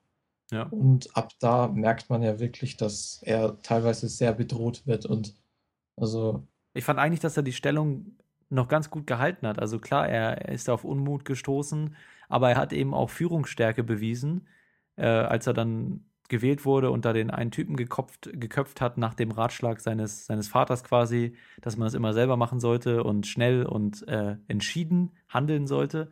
Und ich fand eigentlich, dass äh, das ganz interessant war, dass eben dieser Unmut da war, aber dadurch, dass Jon Snow eben als guter Anführer gehandelt hat, konnte äh, die ganze Sache in den, in den Griff nehmen. Ähm, der macht sich da langsam zu einem guten Anführer und regelt das irgendwie. Also, ja, also ich habe schon gedacht, und Melisandre hat also öfters mal zu ihm gesagt, dass er Feinde an der Wall hat. Hm. Und also immer diese vielen kleinen ähm, Andeutungen. Das Einzige, was mich enttäuscht hat, dass äh, Ghost ihm einfach nicht zur Hilfe kam. Ach stimmt, ich glaub, die Folge davor ja da, war, ne? er ja dann, war er ja dann sofort da, als es um Sam ging. Ja. Hm. Aber ich verstehe auch nicht genau, was Ghost eigentlich die ganze Zeit macht. Es gibt so ein paar Figuren. Ich habe mich auch bei Sam und, und seiner Freundin gefragt, was die eigentlich den ganzen Tag da machen, wenn sie eigentlich permanent bedroht werden. Aber was ich noch sagen wollte zu äh, diesem Ernennung von Feinden in, in Posten, ich weiß nicht, das wirkte in dem Moment so ein bisschen wie so ein, so ein kluger Schachzug, aber so richtig nachvollziehen konnte ich das dann nur eingeschränkt. Also ich meine, das hat ja auch Obama mit Republikanern probiert und das hat ja auch nicht geklappt. Hat ja auch Stannis, glaube ich, irgendwann gesagt, dass dieser Spruch, äh, du solltest deine Feinde am nächsten halten, dass das Quatsch ist und dass das nur von jemandem stammen kann, der noch nicht, der nicht viele Feinde hat oder so. Wurde, mhm. glaube ich, auch so kommentiert. Und dementsprechend, also da, also Lukas M hat schon recht, da wurde viel Foreshadowing so betrieben, was das angeht, aber gut, äh, ja, und jetzt lag er da. Ich fand die Inszenierung übrigens fand ich auch ganz, ich, ich fand die ganz gut, im Gegensatz zu dir, Lukas B. Äh, die letzte Einstellung auch schön gewählt, fand ja, ich. Die letzte Einstellung fand ich auch wieder okay. Dieses sich langsam im Schnee ausbreitende Blut, das war ganz mhm. hübsch. Und jetzt stellt sich eben die Frage, ist er wirklich tot? Weil ich würde, ich würde argumentieren, nein. Ähm, denn, also es gibt ja, Lukas, Lukas M. wird es wahrscheinlich auch äh, noch ein bisschen besser wissen, im Buch verschiedene Andeutungen und das Buch ist jetzt auch schon ein bisschen länger raus und die Fans hatten sehr viel Zeit, ihre Theorien dazu spinnen, äh, was mit Jon Snow jetzt passiert. Wir sind jetzt ja quasi am, oder fast, ich weiß nicht genau, äh, Lukas B. meinte, wir sind noch nicht ganz am Ende dieser, dieser Storyline angekommen, aber wir sind so einigermaßen auf der gleichen Höhe wie die Bücherleser jetzt und die haben dann eben verschiedene Theorien gesponnen, auf der Grundlage der Bücher, in denen das jetzt, wir spoilern nichts, also in denen wird es auch nicht definitiv geklärt, sondern es gibt nur verschiedene Anzeichen und Theorien von den Lesern dazu. Und weil eben Jon Snow jemand ist, der eventuell, also für mich auch die ganze Zeit, so im Endgame, im, im, in den letzten, oder ja, im Endgame von Game of Thrones eine Rolle spielt. Generell heißt ja das Buch das Lied von Feuer und Eis oder Eis und Feuer. Und für mich war es immer so Daenerys, Feuer, Jon Snow Eis oder Schnee oder eventuell auch White Walker, könnte man auch so sehen. Aber ich, hab, ich bin immer davon ausgegangen, dass Jon Snow und Daenerys so die Spieler sein werden, die am Ende noch stehen werden und was weiß ich, was mit denen dann passiert. Und es gibt ja auch so einige Theorien, auch keine Spoiler, das wird schon ganz früh im Buch angedeutet, aber nie so richtig aufgeklärt. Gab, glaube ich, auch die Geschichte dazu, dass ja George R. R. Martin den Serien, die Serienmacher gefragt hat, äh, als sie quasi so interviewt haben, für den Job die Serie adaptieren zu dürfen, hat er sie gefragt, wer ist Jon Snows Mutter? Und dann haben sie es richtig beantwortet und durften quasi die Serie adaptieren so und haben sein Einverständnis bekommen. So zumindest äh, die Geschichte. Ähm, und, und diese, dadurch, dass eben dieses Rätsel um Jon Snows Mutter so stark aufgebaut wird und auch so in, bei den Fans so riesig ist, war ich jetzt halt doch überrascht, dass Jon Snow, der für mich eben so als Endspieler gilt, jetzt einfach wegstirbt. Und deswegen kann ich das nicht so ganz glauben. Äh, achso, und äh, vielleicht zur Theorie, ähm, wer denn Jon Snows Mutter ist. Bisher sind wir davon ausgegangen, dass es halt ein Bastardsohn von Ned Stark ist, der da im Krieg irgendwie gezeugt wurde und den er aus dem Krieg zurück mitgenommen hat. Äh, ja, wollen wir jetzt darauf eingehen, wie die Theorie geht oder so? Weil das wäre jetzt. Kennt ihr die Theorie überhaupt, ihr beiden? Oder? Nee, wir können auch also ganz kurz nicht. Spoiler sagen, aber ich meine, gut. Es ist aber, es ist kein Spoiler, weil. Auch kein. Ja. Meinst du jetzt, dass es äh, mit Nets Schwester und. Ja, genau, ja. ja. Und der Sohn von, ich weiß gar nicht, Aegon oder Rhaegar? Ja. Also es wurde auch mehrere, es wurde jetzt mittlerweile auch in der, in dieser Staffel einigermaßen angedeutet. Da gab es ein Gespräch zwischen Littlefinger und Sansa in Winterfell, was diese Geschichte thematisiert hat. Ne? Also äh, da, da waren die irgendwie in den Katakomben und haben darüber geredet, äh, was damals passiert ist mit die, bei diesem Turnier, wo äh, noch Rhaegar Targaryen König war und ähm, oder ja, genau, da war er König und hat an diesem Turnier teilgenommen und hat das gewonnen und hat dann aber nicht seiner Frau, der quasi dieses Turnier gewidmet, sondern ähm, der, der Schwester von Ned Stark, was dann eben für großen Aufruhr gesorgt hat. Und dann meinte sie ja irgendwie, dass äh, Rhaegar diese Schwester von Ned Stark vergewaltigt hatte, wurde auch in dieser Staffel, in diesem Gespräch zwischen Sansa und äh, Littlefinger erläutert. Und ich habe mich auch zu dem Zeitpunkt schon gefragt, warum, warum erzählen die jetzt gerade diese Geschichte? Ja? Die, sonst erzählen die eigentlich nicht so viel von diesen ganzen Hintergrundinformationen. Und äh, ja, also weiß ich nicht, Lukas B., sollen wir die, die Theorie einmal nahelegen oder willst du die nicht hören? Ich höre gern zu, ist okay. Okay. Dann mache ich das einmal kurz. Also ist jetzt auch gar nicht mehr so, gar nicht mehr so viel. Und zwar lautet die Theorie, dass Jon Snow eben Okay, auch nochmal Warnung an die ganzen, an die ganzen äh, Zuhörer. Wenn ihr das nicht hören möchtet, dann äh, skippt jetzt einfach mal so die, nächste, die nächsten zwei Minuten oder so. Äh, aber es ist wirklich kein Spoiler, es ist in den Büchern nicht eindeutig beantwortet, sondern immer nur angedeutet und in der Show mittlerweile auch einige Male angedeutet worden. Deswegen kann man sich auch daraus erschließen. Also die Theorie geht folgendermaßen: Jon Snow ist das Kind von Rhaegar Targaryen, dem König, und Ned Starks Schwester, äh, weil, das wurde ja erörtert, eben dieser Rhaegar total auf Ned Starks Schwester gestanden haben soll. Und dann gibt es da verschiedene Berichte. Entweder er hat sie vergewaltigt oder, also entführt und vergewaltigt, oder die sind ein Liebespaar geworden oder eine Affäre hatten sie und sind zusammen verschwunden, wie auch immer. Auf jeden Fall ähm, laut dieser Geschichte ist eben Jon Snow das Kind von Rhaegar Targaryen und äh, Ned Starks Schwester. Und das Problem war dann eben, als die Targaryens vernichtet waren und die Baratheons auf den Thron gekommen sind, hat ja Robert, äh, Robert, war es Robert Baratheon, der Mad King, ja. äh, geschworen, also alle Targaryens, genau, ja, alle Targaryens umzubringen. Und äh, dementsprechend musste quasi dieses äh, Jon Snow, der ja Targaryen-Blut in sich hatte, dann äh, gerettet werden. Und äh, Ned Starks Schwester hat dann eben gesagt, hier, Ned, nimm meinen meinen Sohn hier, der von mir und Targaryen gezeugt wurde, und gib ihn als deinen eigenen Sohn aus, den du aus dem Krieg mitgebracht hast, sodass er eben weiterleben kann und nicht getötet wird vom, vom Mad King. Und dementsprechend lautet eben die Theorie, dass äh, Jon Snow eigentlich ein Targaryen ist oder zumindest zur Hälfte Targaryen. Und ähm, und in der, in der Show fand ich, gab es auch einige Hinweise. Einmal diese in dieser Staffel, einmal diese Unterhaltung zwischen Littlefinger und Sansa und dann noch einmal, ähm, was mir gerade zum Beispiel noch einfällt, als dieser alte Targaryen, der auch noch an der Wall ist, der die ganze Chose überlebt hat, der dann aber später auch noch stirbt im, im Laufe der Staffel, als der sich da irgendwie mit Sam unterhält und er meinte irgendwie, ein Targaryen sollte niemals alleine sein. Und just in dem Moment kommt halt Jon Snow äh, in die Tür getreten und betritt quasi den Raum. Äh, solche kleinen Anspielungen gab es da immer wieder so ähm, in dieser Staffel. Und deswegen, äh, aus diesem Grund, weil ich die Theorie auch kenne, bin ich eben davon ausgegangen, Jon Snow ist ein Endspieler, Targaryen, Daenerys ist Targaryen, Eis und Feuer, das ist am Ende das große Ding. Und jetzt ist er halt vermeintlich tot. Und deswegen glaube ich eben nicht, dass er tot ist. So. Klingt alles, alles sehr einleuchtend, aber ich hätte gerne nochmal eine Flipchart oder sowas davon oder das als, das als Tabelle aufgezeichnet.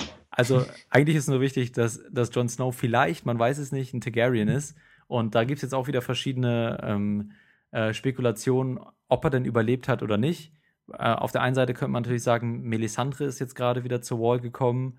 Und wir haben ja schon gesehen, dass der Lord of Light, äh, God of Light, äh, Leute wiederbeleben kann. Also wir hatten das, glaube ich, in Staffel 3, als Arya da unterwegs war in den verkriegten Gebieten in Westeros und da auf diese, auf diese Enklave stößt von dem, von dem God of Light und äh, der Mountain oder der, der Hound gegen diesen Typen kämpft und ihn tötet, aber er wieder auf, aufersteht.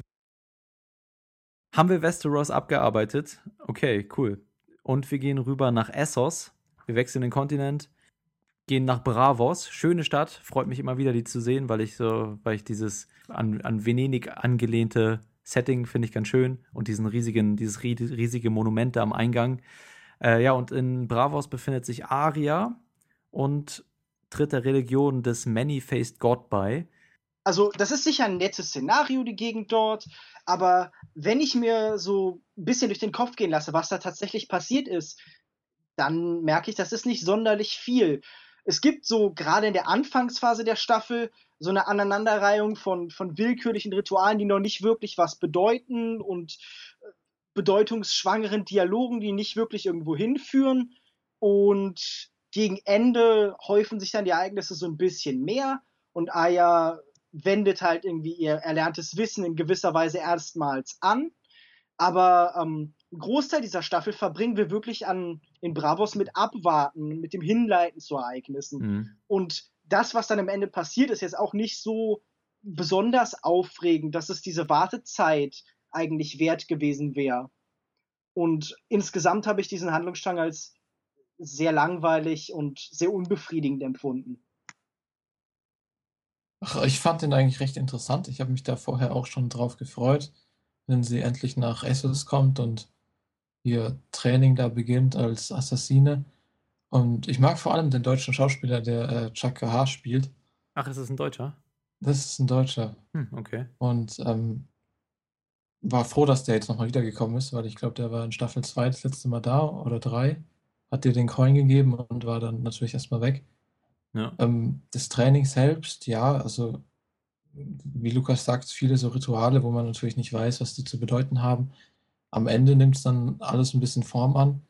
Ich fand es sehr interessant, dass sie sich eben, eben doch nicht wirklich an den Kodex halten kann, sondern sich von ihren Gefühlen leiten lässt und doch lieber den von ihrer Liste tötet, anstatt das Ziel, das sie töten sollte. Mhm. Marion Trent. Genau.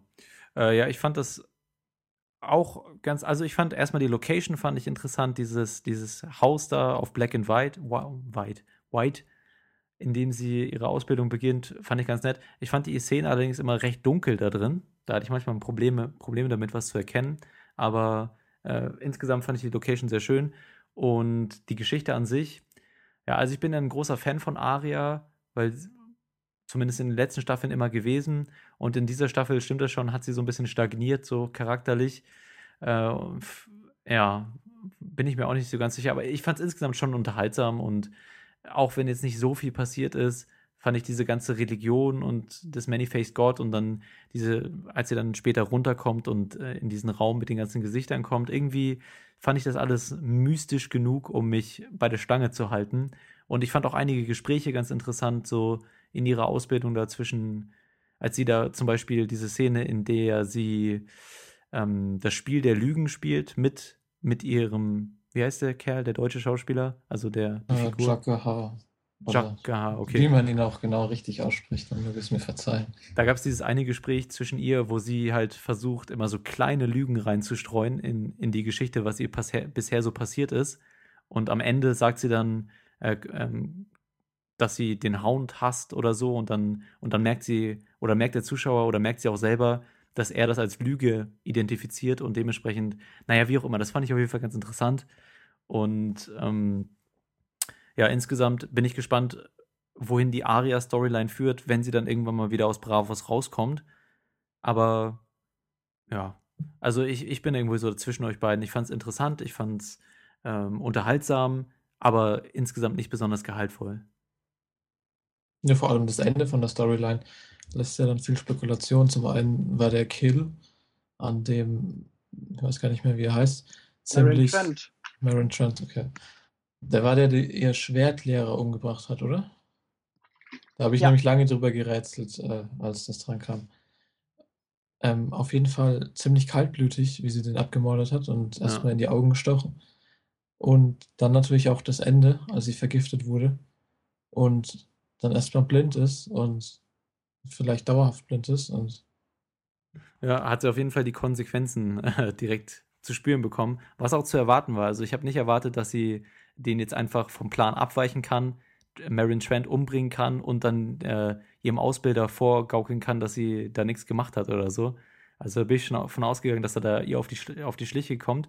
Fand die Szene auch gut, ähm, wie das inszeniert wurde mit der Vergiftung jetzt ganz am Ende. Ähm, deswegen, ja, also ich fand schon, ähm, die ganze Inszenierung von der Storyline fand ich an, an einigen Stellen wirklich richtig schön. Dieses ganze Setting in Bravos hat mich irgendwie begeistert und ähm, diese letzte Szene hat das Ganze nochmal gut abgeschlossen, fand ich. Aber ja. Welchen Teil ich nicht so wirklich überzeugend dargestellt fand, war diese ganze Hinleitung äh, zu dem Mord an Marion Trent selbst. Also diese seltsamen Szenen im Bordell, die alle auch vom Staging, vom allgemein, von der Positionierung der Schauspieler und so nie so wirklich überzeugend war. Und äh, ohne dass ich da jetzt groß nachfragen muss, wie das dann tatsächlich im Buch war, fand ich diese, diese Hinzufügung von irgendwie, äh, ja, so einer angedeuteten oder eigentlich auch eindeutig vorhandenen Pädophilie von Tra Trent hm. so ein bisschen merkwürdig. Also ich habe verstanden, welchen Sinn das Narrativ hatte, nämlich, okay, dass sie die Möglichkeit hat, da bei ihm zu stehen und dass man da die Szenen mit ihm inszenieren kann, dass sie eben nah genug an ihn rankommt. Aber äh, mir schien das auch wieder so ein, so ein Übersteigern von Bösartigkeit zu sein, um zu zeigen, dass eine Figur böse ist. Das wussten wir bei Trent ja, Trent ja eigentlich schon vorher.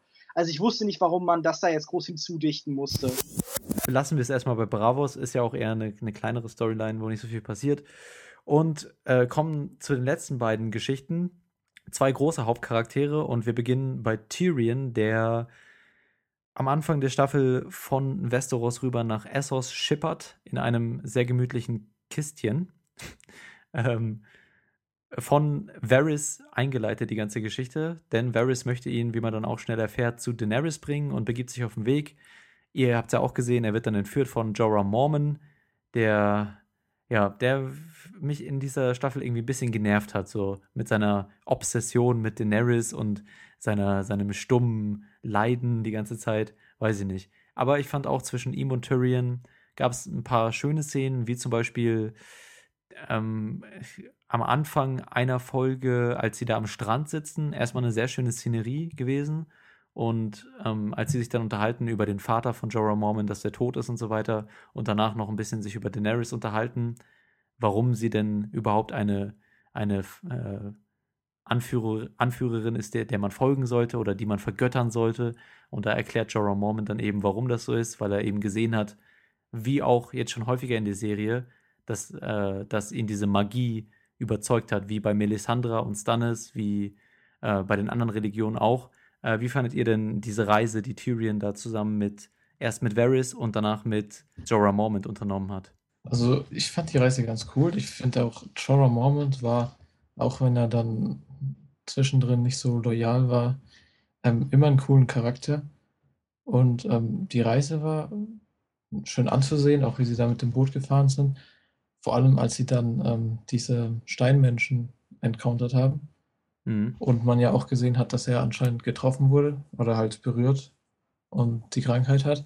Ja, äh, persönlich denke ich halt, dass Jorah Mormont als Figur allein nicht so interessant wäre, aber er hat halt den großen Vorteil, dass Tyrion mit ihm unterwegs ist, hm. der immer noch sehr spürbar der Liebling der, der Autoren ist, der die besten Dialoge und die besten Sprüche irgendwie immer noch bekommt und allein dadurch halt einen Unterhaltungswert hat. Und ja, der Handlungsstrang ist ja in der Regel irgendwie nur in einzelnen kurz eingeschobenen Szenen wirklich präsent Mormont ist natürlich so ein bisschen weinerlich als Figur und so ein bisschen obsessiv, äh, aber das hat mich jetzt nicht weiter gestört. Er mhm. war halt zweckdienlich in dem, was er getan hat. Und im Kontrast war eben Tyrion super wie immer. Und gerade wenn er dann später eben mit Danny zusammentrifft, äh, stellt er für mich immer noch eine der Highlights, eines der Highlights der Serie dar. Sie kommen dann im Marine an und treffen auf Daenerys. Und Daenerys hat, bevor sie allerdings auf Tyrion und Jorah Mormont trifft, auch noch einiges zu tun. Und zwar hat sie, wie sich ja auch schon letzte Staffel angedeutet hat, einige Probleme damit, ihre Stadt und ihr Volk zu regieren oder unter Kontrolle zu bringen. In den vergangenen Staffeln war ja immer so ein bisschen die Kritik, dass sich die Storyline von Daenerys irgendwie nicht weiter bewegt, dass sie äh, nicht vom Fleck kommt und dass das ganze Thema, am Anfang war es ganz interessant, was macht einen guten Führer aus? Ähm, wie komplex ist es wirklich? Ähm, äh, ja, ein Volk zu führen. Es reicht nicht aus, es nur zu befreien. Man muss dann eben auch noch für Stabilität sorgen. Und ähm, aber die Kritik war eigentlich immer, dass es jetzt auch nicht so viel darüber ausgesagt hat und die Geschichte einigermaßen auf der Stelle getreten ist die ganze Zeit. Fandet ihr, dass das, ähm, oder du, Lukas B., dass sich die Geschichte in einer bestimmten Hinsicht äh, besonders stark weiterentwickelt hat in dieser Staffel mit Daenerys? Äh, ich muss ja persönlich sagen, dass ich die Kritik, die ich auch an der letzten Staffel gehabt hätte, die du gerade schon aufgeführt hast, sehr ähnlich auf einen Großteil dieser Staffel auch wieder übertragen könnte. Also gerade in der Anfangsphase sehen wir sie halt Entscheidungen treffen, die ganz offensichtlich irgendwie fragwürdig sind. Sie berät sich halt mit den Leuten um sich rum, die alle ihr nicht so wirklich weiterhelfen können. Und wirklich interessant wird alles, was mit Daenerys passiert, für mich eigentlich erst in dem Moment, in dem Tyrion dann endlich bei ihr auftrifft. Hm. Davor, ja, heiratet sie dann äh, jemanden, fackelt ein paar Leute mit ihren Drachen ab, was alles jetzt für mich keine besonders cleveren politischen Manöver sind. Ja. Und also ich meine, mit Leute mit Drachen niederbrennen, das sollte sich so ein lokaler Abgeordneter von den Grünen oder so hier mal trauen. Aber da ist das natürlich dann, äh, klar, es passt so ein bisschen ins Szenario, aber insgesamt fand ich das alles nicht so furchtbar spannend. Es ging mir ganz genauso. Der äh, Daenerys-Strang läuft sich für mich so seit letzter Staffel irgendwie ein bisschen tot. Es passiert immer irgendwie Ähnliches. Die Locations sind fast immer die gleichen. Und wie eben die Kritik ist, ich meine, sie ist, stimmt einfach, dass sich nicht viel verändert und alles auf der Stelle tritt. Und in der Staffel war es jetzt nicht ganz so schlimm. Es gab einige coole Szenen, zum Beispiel die in der Arena natürlich, als sie die Sklavenkämpfe wieder eröffnet haben mit dem Drache, auch wenn, wie wir vorhin gesagt haben, die CGI vom Drachen mit dem Fliegen nicht besonders toll war. Hm. Aber ich meine, so Massenszenen imposant, wenn die ganzen Leute in der Arena aufstehen, hat schon irgendwie so ein bisschen Gefühl hervorgerufen. Äh, du hast gerade angesprochen, die Szene im Kolosseum gab es dann, äh, oder vielleicht vorher noch einmal diese Szene, als, als Tyrion und Jorah Mormont in diesen Vorkämpfen da zum ersten Mal auf Daenerys treffen, äh, war ja, glaube ich, so ein bisschen auch der Cliffhanger von einer der Folgen. Ähm, fand ich da ein bisschen komisch. Da war auch wieder so, so eine Sache mit der Logik, die ich irgendwie, da merkt man eben einfach, dass es ein bisschen zurechtgebogen, dass die jetzt sich da so zufällig treffen und äh, weil das eben in den Büchern auch nicht so stattfindet, dass Tyrion äh, schon da ist und, und Jorah Mormont, weiß ich nicht genau, was mit dem passiert, aber ähm, deswegen da hat sich das Ganze so ein bisschen gehetzt angefühlt. Okay, wir müssen Tyrion jetzt zu Daenerys bringen, damit da wieder ein bisschen Pep drin ist.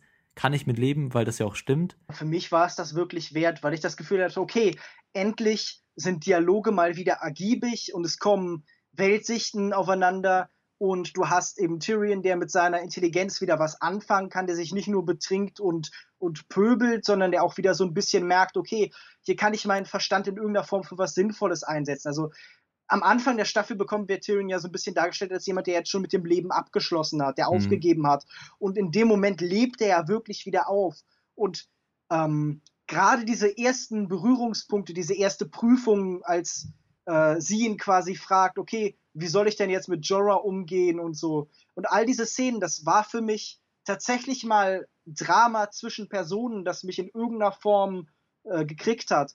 Und gerade in diesen Konstellationen hatte ich auch das Gefühl, okay, da wurde tatsächlich mal visuell gearbeitet und irgendwie nicht nur einfach die Dialoge halt im Raum dargestellt, sondern zum Beispiel diese Szene in der ähm, in der letzten Folge, als diese drei Personen auf der Treppe sitzen und dann die ganze Zeit darum geschnitten wird, hatte ich das Gefühl, okay, hier wird auch was über die Figurenkonstellation im Bild gesagt, anstatt ja. immer nur über Dialoge darzustellen. Das mochte ich sehr gern.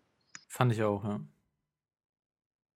Ich fand über, aber ich fand, also diese Szene, die du gerade angesprochen hast, im Kolosseum, die Dialogszene fand ich auch sehr gut und unterhaltsam. Allerdings bei der Szene davor, als sich Tyrion und Daenerys in ihrem Zimmer quasi unterhalten haben, wie sie denn jetzt weiter, äh, ja, was das weitere Vorhaben ist, da finde ich, hat man wieder so ein bisschen gemerkt, hier haben sie versucht, diese epische, das epische Zitat zu kreieren, als sie dann meinte, uh, I want to break the wheel oder so. Also das war, ich glaube, es wurde von vielen gelobt, dass, dass der Dialog zwischen ihr und Tyrion sehr ergiebig war oder sehr, weiß ich nicht, eloquent oder wie auch immer, aber für mich kam das so ein bisschen rü so rüber, als hätten die den so ein bisschen künstlich angereichert und, und eigentlich ist Daenerys nicht so die Type dafür, so eine epische Line zu bringen. Die ist eigentlich eher diejenige, die schweigt und dann ihre Handlungen sprechen lässt, je sollten sie auch noch so dämlich sein oder, oder unerfahren, wie auch immer, aber eigentlich ist sie nicht die, die der Typ für große Worte und dementsprechend ähm, fand, ich da, fand ich das so ein bisschen, ja, nicht authentisch, aber Ach, aber ja. da würde ich dir widersprechen. Wir haben doch immer wieder von ihr so große und äh, ja, dramatische Gesten und Momente. Also wenn sie irgendwie ihr Volk anspricht und wenn ja, sie die okay. Sklaven mhm. befreien lässt und ich, ich weiß nicht, also da sehe ich überhaupt kein Problem. Ja, aber in so einem privaten Gespräch, weißt du, das fand ich irgendwie komisch. Aber gut, du, also du hast schon recht. Also, mir ging es da ganz genauso. Ich fand dieses I want to break the wheel auch irgendwie aufgesetzt und mhm. Also es war jetzt kein Fremdschämen-Moment oder so, aber es war schon ein bisschen too much. Ja. Können wir, äh, wir müssen dann langsam auch uns ein bisschen sputen. Wir haben ja schon einiges auf der Uhr hier, aber wir haben auch nicht mehr so viel vor uns. Und zwar, wir können ja noch kurz einmal das Kolosseum abarbeiten, haben wir ja schon teilweise angesprochen. Äh, schönes Vorgeplänkel und dann kam es zum Kampf eben. Und das große Ding war dann eben, dass der Drache gekommen ist in dem Moment, als Daenerys ihn benötigte und einige abgeräumt hat an, an Sons of Harpy und Daenerys dann eben den Schritt gewagt hat und auf ihm geflogen ist. Und ich fand übrigens, dass das CGI vom Drachen, als er in der Arena war, war es gut, fand ich. Also als, als man so direkt seinen Kopf gesehen hat, als er sie angebrüllt hat und so, da fand ich, sah es eigentlich ganz gut aus. Und dann danach die Flugsequenz fand ich dann, äh, wie ging ja euch auch so, fand ich dann nicht mehr ganz so schön. Vielleicht hat da das Budget nicht mehr gereicht oder so, aber äh, ich würde da weitergehen, ich, ich, fand das sah total crappig aus. Also das war total der Rotz. Mhm. Also was sie sich bei der, bei dem CGI, bei dieser Komposition, also ich meine, das war ja so zusammengesetzt aus ihr und dann im Hintergrund und so gedacht haben, habe ich keine Ahnung. Also da muss wirklich irgendwie das Geld ausgegangen sein und dann haben sie den Praktikanten gefragt, ob er das mit Paint zusammenklicken kann oder so. Nee, aber ich meine, ist ja egal. Selbst wenn die CGI jetzt nicht so toll war, wenn natürlich so ein Drache in der Szene ist, ist es irgendwie cool. Hm. Man, man sieht nicht so viel von den Drachen. Früher waren die Drachen irgendwie so, hey, wenn die Drachen groß sind, da freut man sich drauf in der Serie. Und jetzt sind sie groß, aber man sieht nicht so viel von ihnen. Ja. Deswegen habe ich mich auch gefreut, in der letzten Folge auch noch mal ein bisschen zu sehen. Da fand ich das CGI auch wieder gut, als er da auf dem Boden lag und nicht mehr so viel Bock hatte, sich zu bewegen, der alte Drogon. Äh, ja, und Daenerys wird dann eben abgesetzt in diesen, in diesen Flachland oder ich glaube, das ist so eine Region, die dann eben zu denen, zu der, zu dem Volk der, wie ist der Name von denen nochmal? Der Dos, Dosraki, Dos, Dosraki oder so, ja, ich glaube, genau. so heißen die, äh, gehört, die sie ja schon aus der ersten Staffel kennt. Ne? Das sind doch dieselben, oder? Ja, und das ist, glaube ich, irgend so ein Unterführer gewesen, der ähm, sie nach, also sie war ja dann immer noch irgendwie so Königin äh, nach dem Tod von Khal Drogo, aber viele haben ihr ja dann abgeschworen. Und ja. zu denen gehört er, glaube ich. Und deshalb wird sie wahrscheinlich auch erstmal gefangen genommen dann dort. Genau. Es waren ja auch ziemlich viele, also es sah nicht gut aus für sie. Ja, das war, war eine epische Szene, fand ich ähm, schön inszeniert. Übrigens auch, äh, das waren so die zwei Szenen, die ich ziemlich beeindruckend fand, weil äh, Lukas B. vorhin meinte, man merkt, dass das Budget höher ist in dieser Staffel Äh, und das hat man in dieser Szene schon gemerkt irgendwie und auch in der Szene, als sie äh, bei Winterfell diese Kampfsequenz zwischen Stannis und äh, Stannis Armee und der Bolton Armee gezeigt haben. Das sah auch ziemlich beeindruckend aus. Auch wenn sie natürlich nur von weit weg und dann haben sie geschnitten und dann war es nach, nach der Schlacht wieder. Aber ähm, da, da, merkt man schon, dass es richtig, äh, dass sie mehr Budget haben und das gut aussieht. Und in dieser Szene mit den Dosraki hat man das auch wieder gemerkt, fand ich.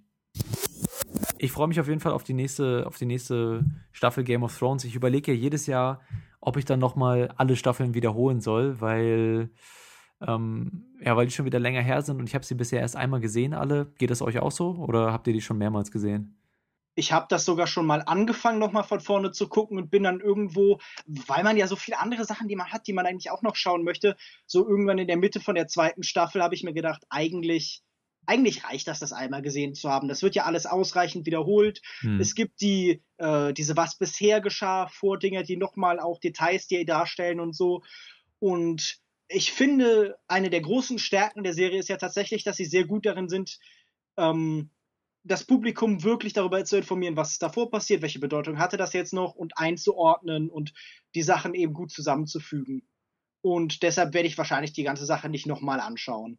Aber ich freue mich auf jeden Fall auch auf die nächste Staffel, auch wenn ich die jetzt ein bisschen schwächer fand und traue den Leuten durchaus zu, da mehr draus zu machen und ähm, beim nächsten Mal vielleicht ein bisschen Glück zu haben mit manchen Inszenierungen und ma manchen Regieentscheidungen mhm. und Adaptionen.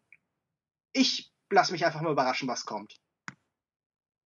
Ähm, es geht mir genauso. Ich habe jetzt äh, nicht die komplette Serie bis hierhin mehrmals gesehen, aber natürlich irgendwie bei Kumpels, die die Serie noch gar nicht kennen oder wenn irgendwo anders mal eine Folge gelaufen ist, habe ich natürlich einzelne Folgen schon öfters gesehen.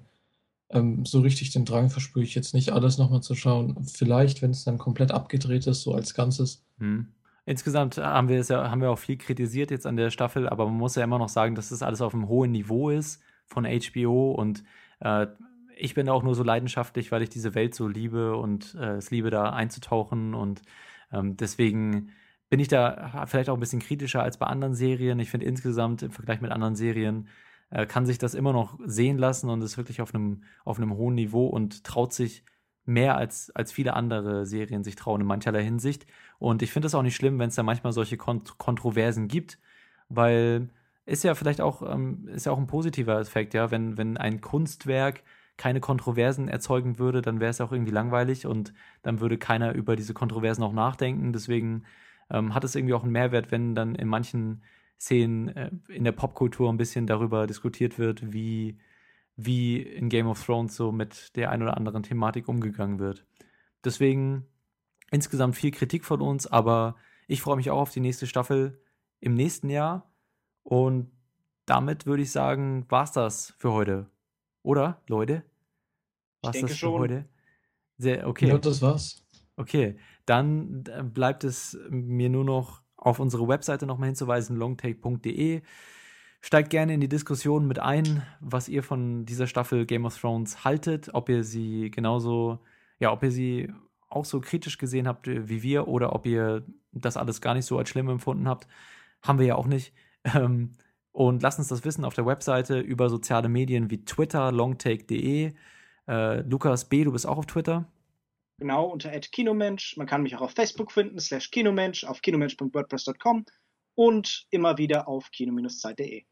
Sehr gut. Oder auch per Mail an uns direkt mit Feedback. Äh, feedback at longtake.de ist die Mailadresse. Und bewertet uns auf iTunes und bewertet uns auf iTunes. Und wenn ihr auf Stitcher hört, dann könnt ihr das auch gerne tun. Natürlich müsst ihr das nicht tun, aber wir würden uns freuen, äh, wenn ihr uns so unterstützt. Das ist ja auch kein, keine, keine groß, kein großer Aufwand, den man da dafür benötigt. Okay, das war's mit dem Recap zu Game of Thrones Staffel 5. Wir sehen uns nächstes Jahr wieder mit dem nächsten Recap. Oder ähm, äh, wir, wir hören uns auch in dieser Woche noch oder nächste Woche mit unserer Diskussion zu Regisseur Spike Jones und seiner bisherigen Filmografie. Gut, das war's. Äh, wie nennt man das? Warte. Vala Morgulis. Genau, genau, shit. Sagt man so auch Tschüss oder sagt man nur Hallo so? Ich glaube, man sagt Vala so Heeres. Ja, eben, Aber, als, als, Antwort, als Antwort darauf. Achso, okay. Aber wenn ich jetzt Tschüss sagen will, sage ich dann Nee, das ist, da sagst du Tschüss, weil wir sind nicht, tschüss, in, nicht in Westeros, nicht in Essos, wir sind Deutschland. Hasta la vista. Baby. Tschüss. Ciao.